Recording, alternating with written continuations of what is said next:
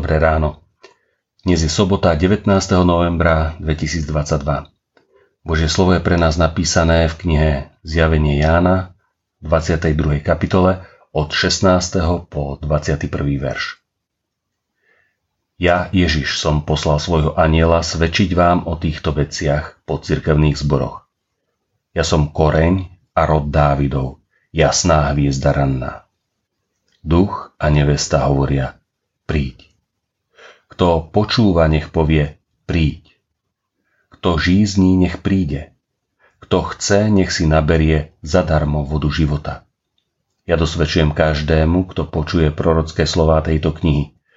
Ak k ním niekto pridá, tomu Boh pridá pliagy opísané v tejto knihe. Ak niekto vezme niečo zo slov tejto prorockej knihy, tomu Boh vezme podiel na strome života a zo svetého mesta opísaných v tejto knihe. Ten, ktorý dosvedčuje tieto veci, hovorí Áno, prídem čoskoro. Amen. Príď, Pane Ježiši. Milosť Pána Ježiša Krista so všetkými svetými. Amen. Životodarný koreň Drahí priatelia, rastie vám v záhrade chren? Mnohí sa ho snažili vyhubiť, vykoreniť, neuvedomujúc si, aká vzácná životodarná bylina im v záhrade rastie. V prečítanom texte sa tiež spomína koreň. Koreň kráľa Dávida. Kráľ Dávid sa od mladosti verne pridržal pána Boha. Dôveroval mu, žil podľa neho, naučil sa vnímať Božiu vôľu.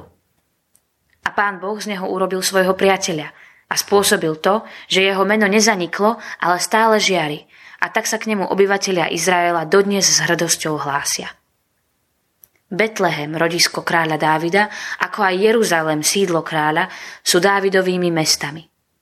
Dodnes sú hymnické piesne, žalmy, ktoré kráľ Dávid napísal nielen inšpirujúce, ale najmä oživujúce, ako čerstvá voda.